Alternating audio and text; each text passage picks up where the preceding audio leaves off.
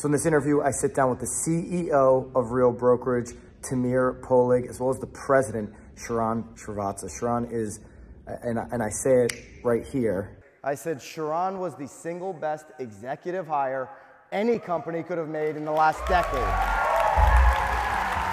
Tamir obviously personally hired him, but they've had massive growth building Real Brokerage, uh, potentially the fastest growing brokerage in the country. I asked them questions on that. I pushed them on some issues top of everybody's mind, and I'm just so honored to share this with all of you, two of the great operators in the business. Enjoy the pod and let me know down below what you think.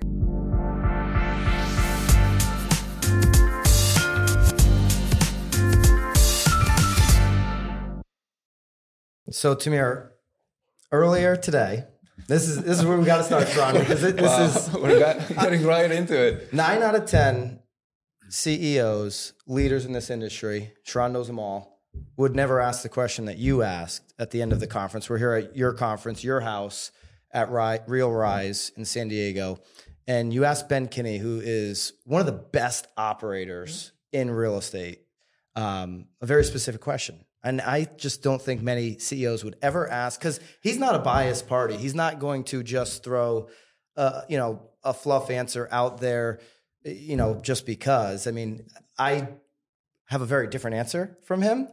Um, but you asked him, "What are we doing wrong at Real?" And he thought for a minute, and then he had his answer, which uh, was more of a general yeah. answer. Um, it, was about brokerages not talking about profits and much that much. I think you guys probably talk about profits more from the agent perspective than anybody. Right. So so I don't know if the answer to me connected. Your reaction to the answer, and then I'll give you my answer if I was sitting on that stage, what I would have said.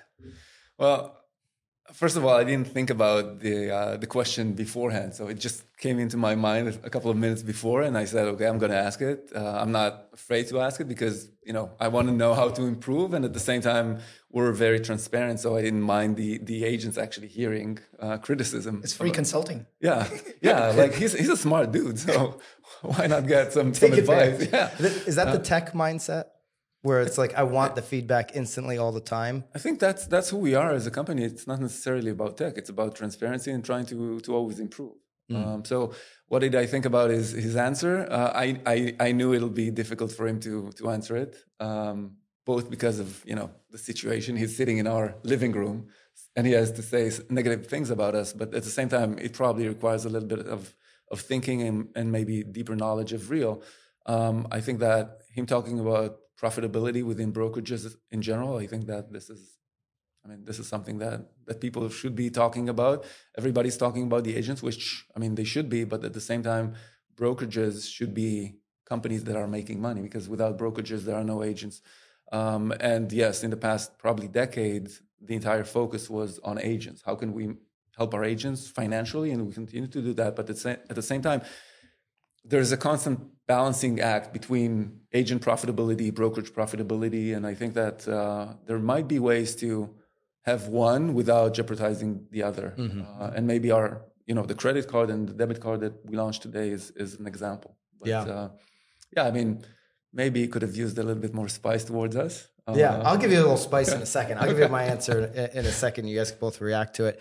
You asked him a question um, as well about why he didn't ever decide to start a brokerage. Brilliant operator, obviously the founder of Place. Mm-hmm. Uh, you know, Sharran's done it. He's built a brokerage. He's exited from a brokerage, um, and he didn't give the answer I thought he was thinking in the back of his head was, "I don't want to be a mortgage broker," which is when we talk about profitability of a brokerage. Ultimately, it's a lot of times it comes down to that component because what you're talking about a little bit in your answer there is agents digging into that profit, right? And then they've they've got to uh, go out and, and sell mortgage. He didn't take that angle. He, he talked about the passion he has with teams. But. Yeah, yeah. And uh, again, I didn't think about that that question, but um, I mean, I was sitting there and I was saying, okay, he's super smart, he's super experienced, he he knows the industry better than anyone else.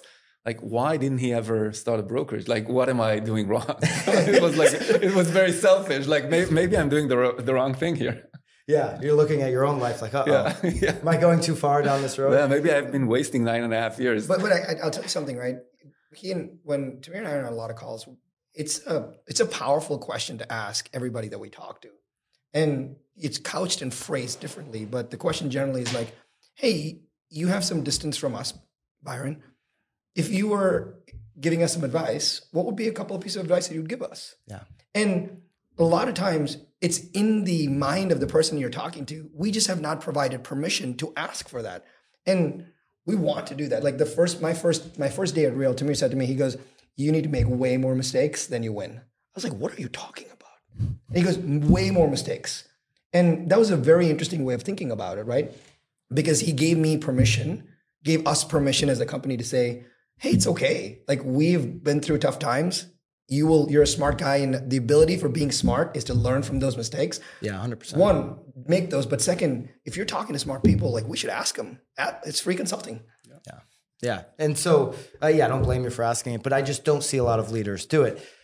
I'll be talking to you Sharran thank you for the opportunity tamir thank you for the opportunity tomorrow to speak to your family um, with agents that are not inside of real i think this is going to be a, a, great opportunity for everybody and one of the components of the conversation is going to be a little bit around the question you asked which was what are we doing wrong and one thing i see differently in the last 12 months is there are some agents that are chasing the one carrot of the rev share and they're trying to advance at times to second base before going on a date they're maybe trying to get a kiss yeah. in before. And this is a stigma with other companies in a similar model that has pushed a lot of people out of the discussion. One thing I've been passionate about for a little while is is to get a little debate with Real going um, with another company because I think if you, I know the culture inside of here. Uh, some of the key players in this company I've been friends with for a long time. This is a special culture. This is something that's that's really it's got a lot of momentum for a reason. And I think when you put that out there out front instead of closed door Zooms, a lot of people will learn uh, what's going on in here, and, and, a lot of people should learn about it. So, I I think without saying any names or anything, that stigma is something that you want to stay very far away from. And so, how do you make sure that there aren't agents coming in that should be focused on their personal revenue because without revenue there's no rev share. Yep. um, and they're great at building a business as opposed to chasing the agent attraction carrot. Um, can i go off topic for, for sure. a second? It's it's i'll circle you back. Yeah okay. So you're going to be on stage tomorrow talking to non-real agents on our stage and i think that the idea for that came from I had an idea um, of inviting the CEOs of all top brokerages to this conference and having them on stage, just having a conversation how to elevate the conversation within the industry because a lot of agents are bashing other companies and all yes. that. And I said, okay, if all of us as, as leaders sit on stage and agents can see us talking, complimenting each other, congratulating each other on, on our success, maybe that would stick with them and, and they will change the, narr- the narrative. Because at the end of the day consumers look at us and they see they see all that negativity going on between agents. So let's try and change it together. So i reached out to ceo of remax ceo of uh, exp ceo of kw all top 10 the only person who, who actually replied was gary keller and he said no oh, thanks. wow. so, so i think that this this what this is what led us to invite you and, and other agents um, from other brokerages uh, in, into our you know home living room and everything. Um, i think that going back to the question it has to do with putting some some things in the model like the requirement to be productive in order to earn rev share. So you actually have to be in production if you want to earn rev share so that's one thing. But on top of that i mean throughout the, the past nine and a half years building real i had so many conversations with people who promised me the moon said, mm. you know, if I join, I bring a thousand people with me. Whenever somebody tells me something like that, there's like a a red light flashing in my in my mind saying, okay, now now we stop. This is dangerous. I want to have five additional conversations with that pe- with that person just to make sure that we're in alignment, they're a good fit, we share the same kind of DNA and everything. So I think it's about truly I wouldn't say choosing the partners because it sounds a little bit exclusive, but it's understanding who are the, those partners that you're inviting to build a business, your business with. Um, so I, I, think it's it's about that. It's about you know bringing in people that share the same vision, passion, DNA. Yeah. Have Sharran or, or Tamir jump in on this? Have you had any? You know so many people in the industry, Sharran. So maybe this would be a good one for you. Have you had any agents come to you and say, "Hey, I don't. You're at real. I don't get it. I don't understand every time I talk to a real agent, I feel like I, am they're trying to attract me. Uh, is, is, there?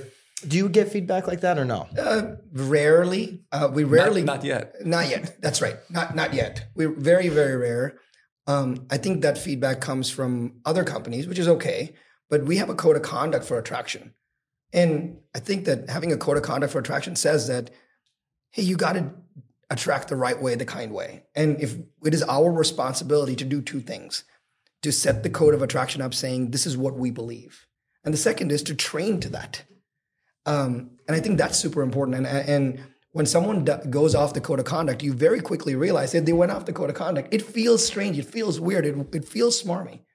And we have to kind of put a pause on that. And i think that it doesn't happen very often but it happens from time to time. Yeah. and then one of us has to have a conversation with them saying hey just do whatever you would like but stick to the code of conduct. Right? And so the the we I, I think of the code of conduct just like a the constitution. There's a lot of interpretations around it but you've got to let some personal you, you got to be aligned personally with that. And i think we have had people who will read our code of conduct and say no real is not for me. And if that is the filtering mechanism totally great. Thank you for doing that because i'm glad we wrote that document. Yeah. Document up front. you've been to so many conferences over the years right? And uh, sometimes you get agents at a conference that will you know, you leave for the afternoon for lunch and then you come back and there's like a, a candy bar oh with a business gosh. card. There's another business card on your table. There's like three business cards. It's like, who was that? Like it's like a hit and run, yeah. you know, or they'll just start walking up to people at the cocktail, just handing out business cards. It's like, do you want to say hi? Do you want to have a conversation? Yeah. And it's like the turn and burn. And, you know, one of the feedbacks I would have, and, and this is something I hope resonates with the yeah, room sure. tomorrow, is there's nothing wrong with agent attraction. Ben Kinney said it today. Yeah. He's like, you need to be recruiting. If you're a business operator, you need to be recruiting great talent all the time, forever and always. That's how you're going, going to grow and get better. Uh, but once you start to engage with somebody and you realize maybe they're not a fit or they don't, don't just turn. Don't be the business card hander that's like, okay, you've got my card now. Now I'm going to the next person. Go deep and create that relationship. And that's what I think his, has been special about my relationships with the agents here um, is that we have a relationship beyond – anything uh, any type of attraction you know like the, the tim macy's and and these agents where it's like no matter what we knew i knew tim before re, and yeah. and we've had a relationship for a long time and that that is something i think that agents that are coming into this new environment instead of only focusing on the carrot can say yeah there's such a much deeper relationship and, and you can feel it in the room. So i think it's yeah. um, to me it's something that has percolated over the last 12 months but not something that is a contagion by any means. So yeah. i'm not i'm not no, trying no, to make I, it out to be bigger I, than it i'm is. actually in, in, in agreement with you. The one thing that Tamir and i talk about a lot is that we spend so much time training on production. Here's how you do better yeah. open houses. Here's how you work with buyers. Here's how you work with sellers. But we have the industry has not trained attraction yeah. I think it's our and, and training attraction is one thing. Training attraction with the baseline code of conduct is something completely different. And so I think that it is our responsibility as a company to train attraction the right way, the kind way, the real way. And if we don't do that, it's our fault. Yeah. And so I, would be the first one to take full responsibility. It's like, hey, if the attraction is going wrong, it's a it's a training problem, not a person problem. Yeah. And well, Tamir, to your credit, this is the best executive hire in many years in our industry. and when he's talking about training the listing side, the buy, all these different things, this is the best executive anybody could have hired in the industry. I would agree, and we're we're grateful, and he's yeah. just a, he's a great partner. I, I mean, I, I, fell in love. What can I do? Of course you did. I mean, that was a brilliant move. That that was pretty brilliant. So T three sixty a year and a half ago. Mm-hmm. I want to switch gears a little bit. Yeah, I remember um, we were sitting there we, we hung out. Yeah, that was the first time I met you. And you you talked on stage, and that's one of those conferences where you do have all the CEOs. Um, and a number stuck with me. Maybe maybe I'll have the number wrong, but talking about how big this model can get, this was a year and a half ago, and you said a model, not necessarily real, but a model, model similar to this. Um, overall, in the next couple of years, Seven would years. get I think I said seven years, fifty percent of the agents. I- I said- 50%, yeah. I said it- something uh, around five hundred thousand agents or so. it, it was a huge number. Yeah, yeah, yeah. it was over five hundred thousand. Um, and I thought the timeline was shorter, but I'll go with seven years. Okay, Maybe it was ten. Maybe I said five so- to ten years. so uh, I, I, he, he said seven. And when he says seven, he means three. So that's how it works. I thought it was three, but we're only a year and a half out.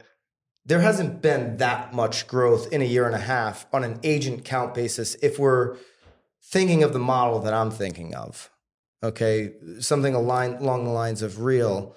Um, do you think that that I'm wrong? There's been you know exponential growth in the last year and a half, or, or has it flatlined? I don't think that the, the growth will be linear, by the way. But I think that if you analyze the financial statements, at- least of, of the publicly traded companies that have newer models like ours versus the old players, there's a clear path or there's a, a clear picture of who's growing, who's not growing, who's actually losing agents. Um, you can say the same about stock performances as well. I mean, let's take Remax, for example. 80 something thousand agents in North America, plus I think 50,000 outside of the US, trading at 190 million dollars. Like, does it make sense? They're bigger than EXP. EXP is trading at billions, and they're at yeah, so I think that the at least Wall Street is signaling something, something that's happening. Like who would be the the winners, who would be the losers. Um, they're making a future bet. I think so. I mean, Yeah. public markets are about future bets. Yeah.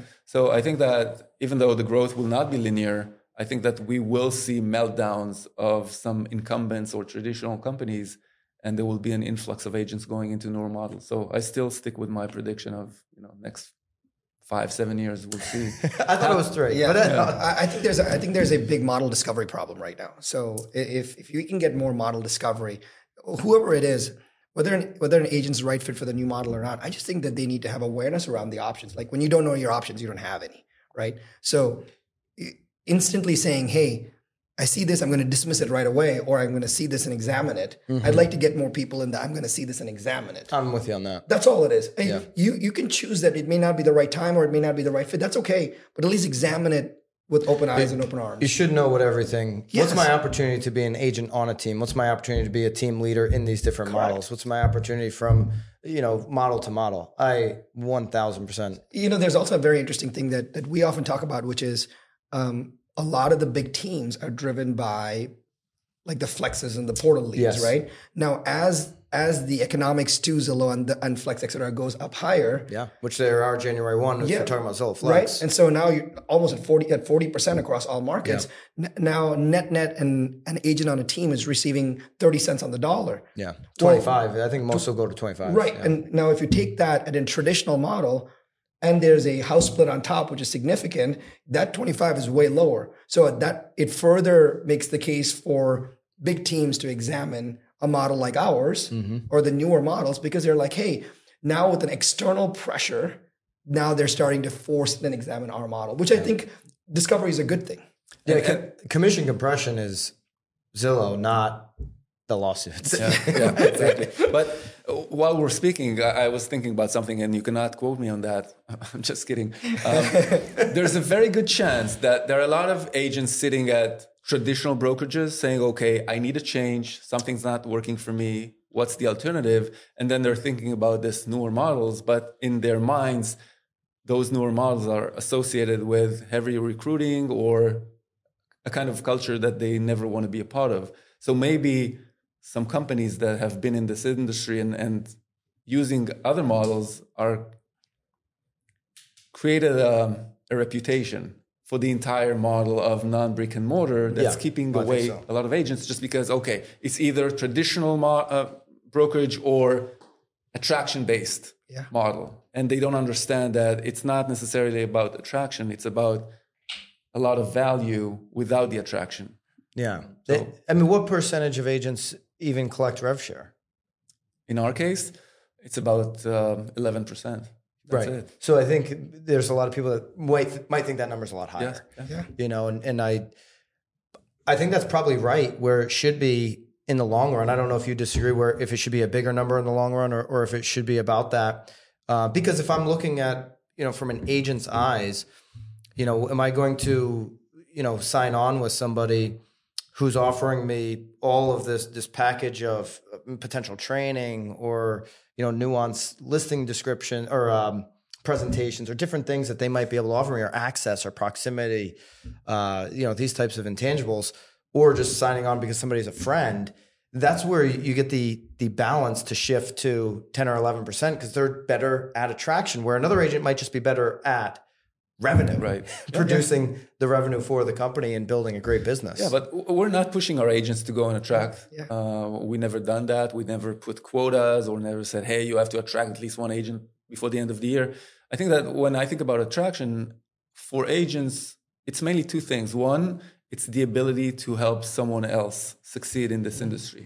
And that's a huge gift. Second, it's a cushion. It's a way for you to hedge your own business because when times are tough, having a little bit of income through RevShare is the right thing to do for your family. So it's not about growing the company insanely. It's about true value that you can bring to others and, and to your family. But would you agree that some agents are just don't have the skill set for attraction, whether they don't have the brand pro- or they don't pro- they're not offering enough to I'm, I'm in Probably, full yeah. agreement Yeah. that they don't. yeah. Right. Because, but, but it's not their fault though. No, no, no, I, no. I, I Nothing- don't, I don't think we've trained. against- I don't think we, we have agents in the business who have gotten coaching, seminars, training, books, courses for 10 years, and they're still bad at a buyer consult. That and they're still bad at a listing true. appointment. And they have 10 years of this stuff. true. They have enough nomenclature, they have enough help, they have enough support, and they're still bad at it. And I think that eh, um, for the same amount of population, you have all the good ones too. And I think that we should just train. We should train the right way. I, it, it, our, our, our biggest breakthrough came when I said, wow, it, I'll tell you the truth. He said, dude, how many more appointments are you going to do? That was his thing to me. And I said, I love it. He goes, that still doesn't, that still doesn't factor in time. You know, you can't do that. We can't grow like that. And he's right. And so I was like, well, the only way we can make this better is if we can give the gift of training to everybody else. But Sharran, to hear Ben tell Tamir today, Ben Kinney. I'm Yeah. going back to Ben Kinney just because I was I thought that was such a great That was a great interview. That was a great conversation. I'm I'm looking forward to chat with him a little bit later today because he's he's a brilliant mind. But to hear him say that he's got a, a billion dollar valued company in Yep. place, he's got all his marketplaces, you know, still. Um, to hear him say that he personally sells, Yeah. Yeah. what was it, twelve to twenty four homes a year. himself, Yes. goes and, and lists them Yeah. bro. I mean, you could list, you could do the same thing, right? Because you're you're a great salesperson. You you come from it. Did that blow your mind to hear that I was somebody that surprised. busy Yeah. I was, was I was very surprised. full time agents? It's hard for them to sell 24 homes. Yes. It, I mean, think about the commitment it takes to run all of those businesses Yeah. and sell 20 homes a year. But I also think it keeps them so. It, That's exactly it where I gives was him the going. pulse. It Yes. keeps them so sharp, And so you going on appointments with agents at Real Yeah.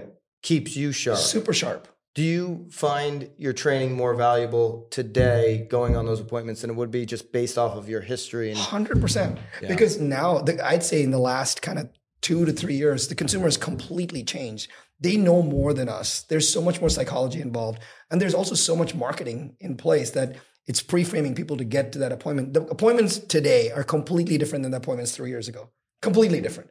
And I, I shared this on stage. I wrote down after every single appointment that I go on, I write down every single question every single client ever asked. I have every single question every single client has ever asked in a, in a listing appointment, ever. and so you're de- you debrief every listing. Right. appointment. I debrief every listing appointment. And you know, after a while, you're like, wow, these patterns of the top 10 questions are starting to change, which is very fascinating. And I think staying on the pulse of this is super important. How can we train better? What's one of the biggest changes with consumers today from when you were building Teles and Yeah, I think I think the biggest change is um, the clients know market dynamics today because of availability of data than they did before. Yeah. they would lean on they would they would walk in the appointment and say, "Show me the comps, help me understand these, help me read, read the tea leaves." They have already done that work. It is amazing how much they know. They're like, "Hey, so if we lifted this price, this would happen." Like, this is insane that you actually know pricing strategy in the appointment. So I think consumers are the availability of data has made it extremely easy for consumers to make a to have a much better sophisticated conversation with the listing. And so now it comes down to for the consumer, how are you going to bring me through this process? What connections are you going to make? There's been so many and Tamir, I want your opinion because you you have tech background. Uh, there's been so many brokerages that said we're going to make this end to end app. You've you've got somebody making a super app right now where everything can be done in one place. Is it possible? Why hasn't anybody built the super app in real estate? Uh, it's a good question. I think that I mean it's a matter of of the talent that you have on the team. Uh, it's a matter of timing as well. I think that in order to be able to build something like that, you have to integrate the three main building blocks of a transaction, which is brokerage services, title, and mortgage. And I think that title and mortgage by themselves have not matured enough from a tech standpoint for someone to be able to integrate them until very recently. So now I think that each one of those businesses have enough um, critical mass of technology in the, their business to be able to actually integrate everything into a seamless uh, process. So um, on top of that, I think that you know a lot of companies are trying to build amazing tech or say that they're building tech, but it really has to to start from the ground up and has to touch each and every aspect of your business. So it's not enough to give agents, you know, 13 different tools from 13 different manufacturers. You have to build something that really is integrated and, and flawless. Uh, and I think that this is something that nobody has really tried. And I also think that no brokerage has really tried to stitch title brokerage and mortgage on a tech platform. Do you believe consumers will want to have an app or a space to go to manage their home in the future. You know, I own a home in Connecticut, I own a home in Florida. If I could go somewhere, I think for me personally speaking, and you know, there's a a small leak in the basement in Connecticut. Well, even when I'm there for 48 hours, I just want to shut the door to the basement if there's a leak. I don't even want to think about yeah. it. I want somebody yeah. to come and fix it. Is there a place with technology that you would use it weekly or monthly as a consumer to manage your home after you, you own it. You after you own it. Yeah, I mean this this is an area we're not going into at, at the moment, but I mean just your uh, thoughts in general. Obviously, Zillow I mean, wants to solve that, right? We're becoming extremely spoiled, as you know, as, as, as, as people, as consumers. Um, as you said, I just want to shut the door and forget about it. And the same happened to me last last week. I had a leak in my home, and I, I I just cannot deal with it. I mean, we're spoiled. You just you just want something to be easy, convenient, sleek, immediate payment. Just someone take care of it, and that's it. All I need to do is is click a button. Just go away. So yeah, definitely. And and you know, we're thinking about us, but what about our kids? Like my kids, for sure, they will want that kind of experience when managing a home or dealing with you know all of the, the duties when you have your, your when you're a homeowner. So I think that when you're thinking about consumer innovation, you don't necessarily have to think about today. You don't have necessarily have to think about yourself. You have to think about your kids. And this is how I'm trying to think. I'll give you an example. A couple of months ago, I told one of my kids, he was 11 at the time, um, he was asking me a question, and I said, just Google it. And he said, What? Like, YouTube. Who, who uses Google? And for me, it's like, you know, Google was, I mean, that's innovative for me. That's an innovative way to, to find answers. But for him, it's like, it's video. He's like, well, I've already searched YouTube and ChatGPT. yeah, yeah. I thought so, you'd have the answer, and you told me to go to this antiquated thing exactly, called Google. Yeah, so Google is antiquated for them. Yeah. In that world, how many agents do we need? We have 1.5 million now. Um, you know, a lot of a lot of agents don't do any transactions. I love that you, you talked about a standard uh, of doing transactions earlier as potentially something you'd even consider in your model. How many agents do we need in the future? Uh, that's tough. I'll, I'll, I'll give you a different answer to that, and you can circle back to it. Of course, I, I remember this that when we were running Teles, we had had a production standard if you did not do 10 million a year, you were automatically fired. I, I've gotten calls from agents. I would call an agent for some ra- random thing and they'd be like, hey, hey, hey, I got three in escrow right now. I'm like, dude, it's okay. You know, but they knew, I think the production standard, what it does is it elevates minimum standards. I think it's super, super powerful because you say, this is the standard. And then people, what they realize is, I need effort and training to get there. It, it, it motivates because they're like, hey, I want to be a part of this production caliber. I, I, think it's a really powerful thing. Now, could you implement that in a firm like ours across the board? I think that would be hard. Um, we, we have to find a, a way to to implement something like that. Do you believe in it to be a license holder? Or do you believe there's so many other use cases for a real estate license that there shouldn't be a standard? Hey guys, if you like what you're hearing, you want to get the most out of our content at BAM, join our awesome community called BAMX. You get new content and access to all of our downloads every single day in BAMX, but you also get the Facebook community. You get access directly to myself and Eric and Bobby, our lead producer, among other BAMX creators. Join BAMX today with the link below. Use the code down below to get into BAMX.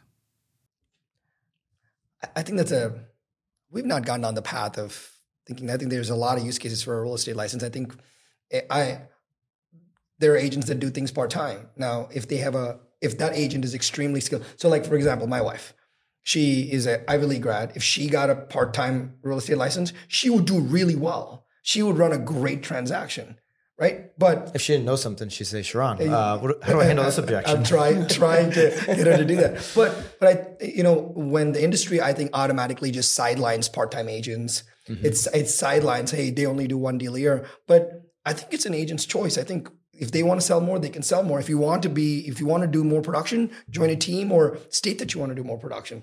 I don't know if I maybe we talk about it. I don't know if it's our place let, to control let, that. Let right? me give you two perspectives. One, I think that software and AI can take care of a lot of the tasks that agents are handling every day. So on one hand, maybe you wouldn't need so many agents, or mm-hmm. one agent can do instead of 20 transactions a year, 50 transactions a year.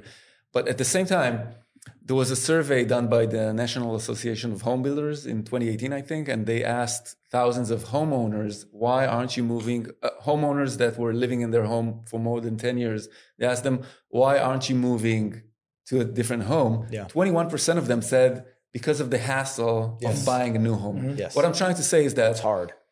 If technology can facilitate buying a home, it means that there will be more transactions. People yeah. will be moving faster. So this is a belief that Rich Barton has. Yeah. And and I I share it share the same thought with him. So on one hand, maybe a lot of the task will be handled by software, so you would need less agents, but at the same time, there will be more transaction volume. So maybe you still need the same number of agents um, to, to cater to a larger number of transactions. Yeah.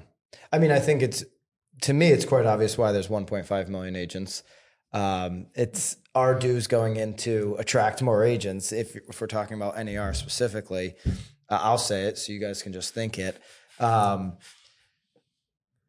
when we get out of everything that's happening now, the class action lawsuits and, and this kind of world, um, is do you believe you guys can jump in on this or you don't have to answer if you don't want, but do you believe NAR is stronger because of everything that the industry is going through and they pull us out of it? And they're the leaders and uh, they help the industry protect buyers and protect buyer agency or do you believe nar gets pga'd and LIV golf comes along and something better gets created out of this? Um, it's a possibility for sure. But i think that as individuals as organizations if you're not providing value you will disappear so I think that the bigger question is what kind of value does NAR provide? And I'm not saying they do or, or don't. Sure. I think that this is the question that will determine whether NAR will be here in five years or there will be another organization or a lot of different organizations that will be maybe fragmented. Yes, maybe, possibly. But um, I, I think it's all about value, and I think that yes, NAR is right now facing you know tough times, and, and maybe they need to reinvent themselves. I think they have the uh, the opportunity to change how they're positioned. Yeah. And if there was any time to say, let's stop and examine to see where we are, what our places in this ecosystem, I don't think NAR or even MLSs and boards have had a chance or had any shock to them to, to stop and say, let's re-examine mm-hmm. what our place is in this ecosystem. The reason for the new models is because we re-examined our place in this ecosystem. That's all it is. There's been no new model innovation for what? 100 years, mm-hmm. right? And so I, I, think NAR has an opportunity to actually say, hey, can we reimagine? And if they can, if they can reimagine it, I actually think the agents would be like, wait a minute, good job. Good job you did that. Good job you pulled those services out. Good job you said, I'm not going to do this anymore, but I'm going to focus on this. and will they get it right the first time? No, but I think I think humans and agents specifically love progress, love momentum. They love to see change. They love to see perspective. And if they did a good job, I think in this meritocracy, they'd be given kudos for doing that. Well, they love full transparency. They love the truth. And so if you went to the agent community from the NAR perspective and said, here's all the things we're doing, this is just something they're, uh, you know, I'll be frank, this is something they're not doing and not doing a good job of is being fully transparent. But if they did come out and say, here's all the mistakes we've heard, here's all the mistakes, but here are all the changes, as opposed to we're going to start a 500th committee and of hand selected individuals, um, then I think they could have a, a, chance of being heard and, and people might get back on the boat. But yeah, at, at a very high level, the the world has shown us that a governing body, if run well, yeah, in most industries, can do a really powerful job for that industry whether it's you know whether it's big pharma or not. And and by the way, they have been doing that. Let's not yeah yeah discount 100%. everything that they've done. Yeah. Oh, I agree. Yeah. yeah, there's a lot that they've done from a lobbying perspective yes. that has been really important for agents mm-hmm. and for the way we do business in this country and for consumers all across the board. And then there's just a whole bunch of other money that goes to Havas Marketing Group and all this other crap that you're just like, what, what is going on here? But I think, I think there's an optical crossroad that they have to just address. That's all, yeah. right? Because everyone's asking that question. So it should be, we, we should talk about it. And I think it's super important to talk yeah. about it. Uh, Tamir, you, earlier today you talked about the next six months, and I wrote I wrote it down when you said it. This will be the most challenging six months of your career. So we're sitting here October of 2023, fourth quarter of 23, first quarter of quarter, uh, quarter uh, 24, going to be the six hardest months of your career, real estate agents. I agree with you. So when you said it, I'm like, this is something Bobby knows he listens every hot sheet in the morning that we do. And I keep saying it, keep saying it. And so my belief is, you know, agents need to go wider while they're going deeper on those people that can transact over the next 90 days, but they need to go wider with articulate notes, really understand who's going to be you know looking in the end of 24 25 because you said 25 is going to be pretty good and 26 is going to be great for you guys. But if you don't take the notes now if you don't do the work now if you don't spend extra time now you're not going to have that opportunity in 25 or 20 or 26 what else should an agent be doing to prepare for the hardest six months of their career? Um, well first of all you know it's real estate so the things that will affect your 60 days from now or the things that you're actually doing today? So you know third of that six month is already signed for. Um, i think that first of all it's acknowledging. It's acknowledging the fact that okay it's going to be rough. Just don't be optimistic. As always the, the only thing you can control is your expenses. Just you know focus on your expenses. Adjust them to what's what's coming. Um, and i always think that you know energy helps businesses grow. So if if you're, you know, heads down and you believe that you can weather the storm and everything will be okay in the second quarter of, of 2024, third quarter, you have to start working towards that and just try to figure out personally, okay, how am I going to mitigate that gap of six months with less of, of income, with more challenges? You have to be um, emotionally strong because, you know, there will be a lot of ups and downs and a lot of downs in the next six months. So I, I think it's just preparing your business, preparing your mentality, um, and adjusting your expenses. Yeah. You know, there's um, I was thinking about this when when we say, how do I upgrade my life? There's two ways to upgrade your life. You either upgrade your environment, or you upgrade the people in your environment. Mm. And it can be as simple as, man, I've been going to this office, I'm in a rut. I'm just going to work for an hour from Starbucks. As something as simple as that, you upgrade your environment. Or you're like, well, wait a minute. Can I can I just upgrade the people in my environment? Can I get a Byron speaking on X stage? Can I just do that? Why am I doing that? And I think live events change lives. There are people here who are financially constrained and still came because they believe that live events change lives. And I think upgrading your environment or upgrading people in your environment is super important. The one thing that you and I have seen across the board is when things get tough, the one thing agents start doing is they start experimenting with a lot of things. Yeah. And that is the one piece of advice I would give everybody is when things get tough, go narrow. Mm. To do great things, we must do fewer things. Go narrow on what you're good at. Right. but do a lot of it. And that's when I when I say go wide, yeah. Wide. If you're great at prospecting on the phone, like when when I keep going back to Ben Kinney because it's like in my mind, but when he said he's, The he's hundred got pennies. Yeah. he's got an agent doing a thousand calls Oh, in, that- in one day in a month. That That's called yeah. going wide. Right, That's like getting okay. You're going to be great on the phones, or you need to learn this skill. Do a lot of it at once. Be be Malcolm Gladwell. Get your ten thousand hours in as quickly as you possibly can. It's the reps, hundred percent. it's the reps, and so and that's I agree with you. Go narrow on a couple things. Don't go wide on a hundred different things because you're doing a little bit of a lot. Do a lot of a little bit, but just keep doing it over and over again. I like Tamira. You said just now, don't be optimistic. That's another thing. Ninety percent of leaders would encourage you.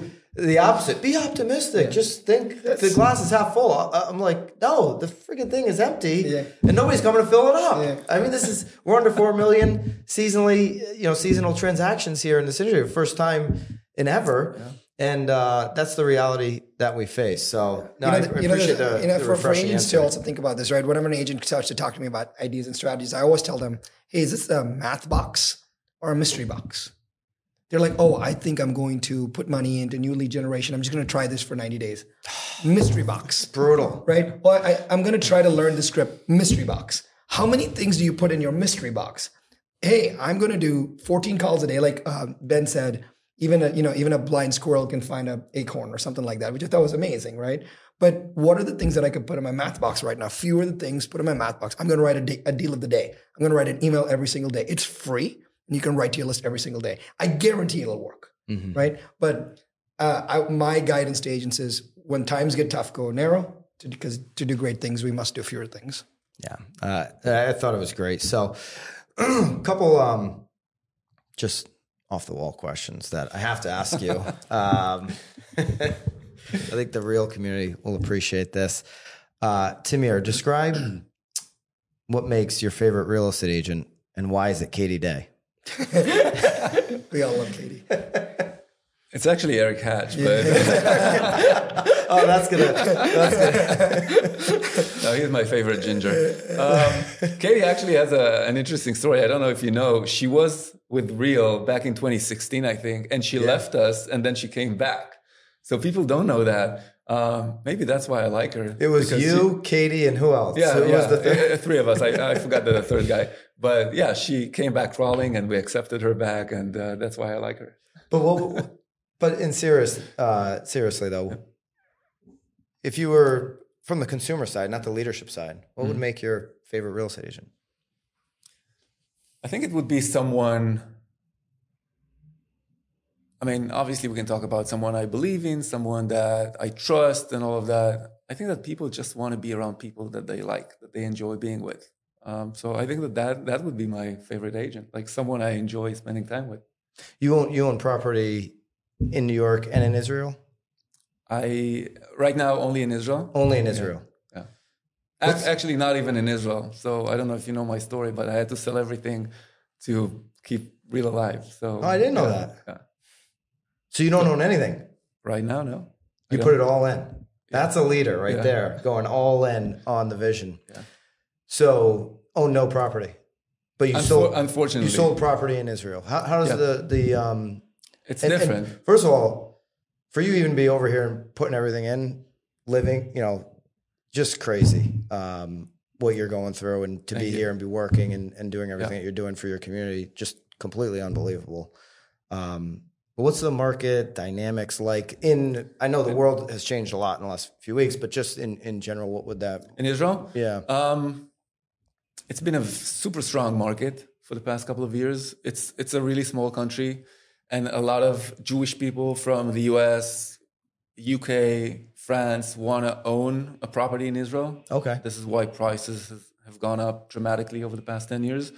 Um, land or developments are highly regulated, so it takes about five years to get a, a building permission. This is how the, the government controls prices as well. So it, it's very, uh, it's very. There's a lot of scarcity when it when it comes to kind of permits and zoning and all of that. So uh, it was a super strong market. Commissions, buy, are there buyer agents, no buyer agents? Yeah, yeah. There are buyer buyer agents, um, listing agents, and each client is paying their own agent. Client pays their own. Yeah, yeah. So buyer pays their own agent, Yeah. seller pays their own agent. They never have uh, the seller pay. No, they no, don't. no. They don't That- negotiate. that- Buyer I mean- always pays. Their own agent, yeah. Is that something you agree with? I think we might end up in a situation here in the US where this is the model. Of course, yeah. I mean, I mean, let's face it. At the end of the day, someone pays it, and Yeah. it's probably the buyer right now, even though it's not positioned this way. That's right. Yeah. So, yeah, I mean, we could be in that situation. I mean, the US and Canada are very unique in the fact that the listing agent or the the seller is paying Pays the the six listing percent, broker- and then listing it's, broker it's- is paying Yeah, I mean, the- that's that's probably the two only countries in the world in which Yeah. it works this way. So, Yeah. Yeah. Yeah. There's a, uh, I think in today's world, more than any other time, with so much being coming at an agent and a consumer, an organized agent is extremely important. If you cannot be organized for the consumer, you're actually creating chaos for the consumer. Yeah. And when, when we talk about the I align app, with this so much. when we talk about the app, what are we doing? We're we're organizing Yeah. the information for the consumer. So whenever I think about an agent, I say, hey, can I get some charisma? Some some. It doesn't have to be it doesn't have to be 10 out of 10, but I'll take a three out of 10. Some charisma, a high level of organization, and a high level of integrity. I'm always when I'm looking at an agent, even when agents joining real, I want to say, hey, is there a charisma component? Is there an organization component? Is there an integrity component? charisma agents is different from you being emotional about the process. Correct. Your clients are going to be emotional. You need to be a sponge for those emotions. When I see an emotional agent going crazy for an hour and 15 minutes about this happening in this deal, this happening, you know that that er- energy is seeping into the deal. right. Yeah. And it's that the worst That thing. is the entire reason why they hired us, so that You can absorb that. exactly that's the point. Yeah, that it's called being a professional, right? um, I'm really thankful to be here. I'm thankful for both of your time. I know how valuable it is, and, and with everything going on with the conference and everything going on in your world, um, I couldn't thank you guys enough for for the time and the opportunity to speak to both of you guys. And I'm looking forward to that real debate on the BAM stage because I know Tim Macy, this is for you.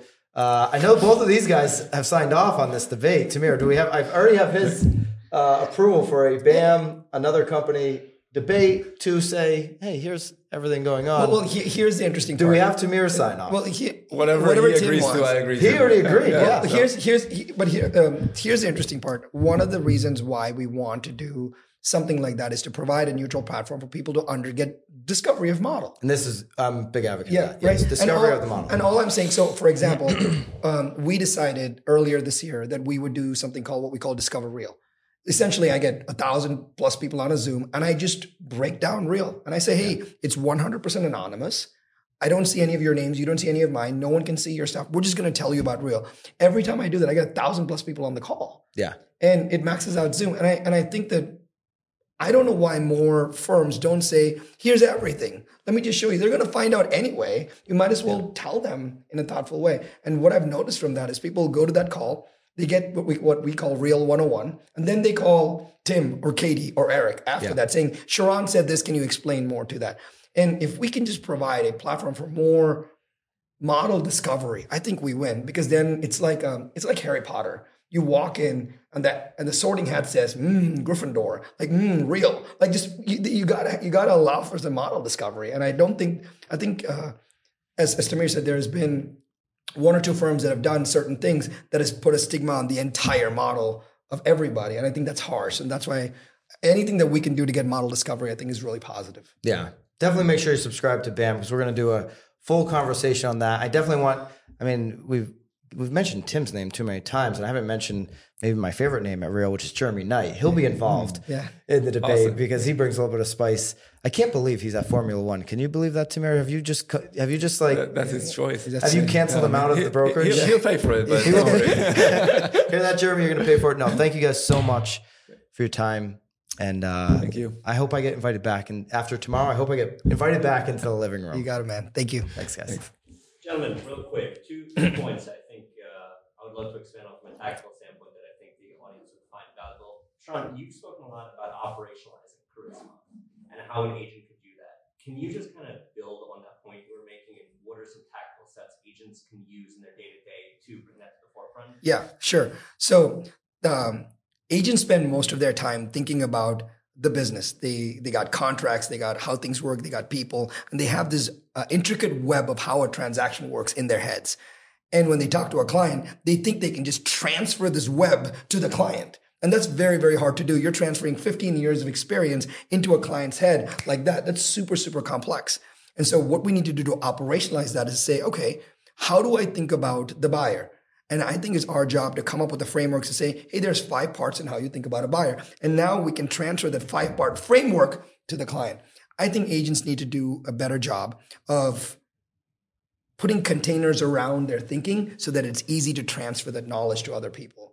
And the difference between a, an agent that just has charisma and, and the person that has charisma and can organize it is the ability to transfer that with energy, but also transfer that sim- simply, you know, simply and thoughtfully. So the more the more agents can take put containers around their thinking, I think it's way easier and, to deliver to. Or I always say to agents, organized does not mean going and buying an agenda and getting four different highlighter colors. Yeah. That's not organized. yeah. like how you what you're yeah, talking tell about. Tell it to my wife. Yeah, bring that to the client experience. Well, it's, it's, something as simple as, hey, Mr. Mrs. Client, we have a four phase process on how we actually take you through a listing. Here's what happens in phase number one. Now, me as a client, I feel way safer in the process. That's right. That's right. Me, and, but, me and uh, Jimmy Mack were just talking about this the other day. But charisma is what makes them listen to you. Hundred yeah. percent. If you're, yeah, you, yeah, you can have something beautifully organized, but if if you don't have any charisma, it's super boring and there's yeah. no energy transfer whatsoever. Yeah, yeah. Last one. I know you guys are on a tight time schedule here. A big topic that you guys are covering is candor with clients, especially with the upcoming market and being a little bit rougher. You talked about Tamir controlling expenses. You said the mystery box versus the math box. What is the tactical thing that an agent can do in their day to day, looking at where they are now, going into the next six months, to really implement that? Whether it's the controlling expenses or the mystery of the math, what is what is your tangible thing that agents can be doing on that front? I'll start. Um, and you'll finish. No, no, no. I, I, think I think the one thing that us as agents need to get away from is this idea of just promising hey, Mr. Mrs. Client, when you work with me, I promise that I will do blank. And I call this, it's, everything is about promise. Instead, I call it proof over promise. Hey, tell them, Mr. Mrs. Client, when we work together, this is what I do. Let me show you. And the more we can show what we do, the more it's grounded in proof as opposed to the promise of the future. So anything that you can say, hey, can I show them proof? Can I show them evidence of what I'm actually talking about? That brings a deep amount of safety in any conversation. So I would just say proof over promise. Beautiful. Yeah, I'm, I'm, I don't know, conscious enough or humble enough to say that Sharran is the wizard when it comes he to that. He is the wizard. So I have nothing to add.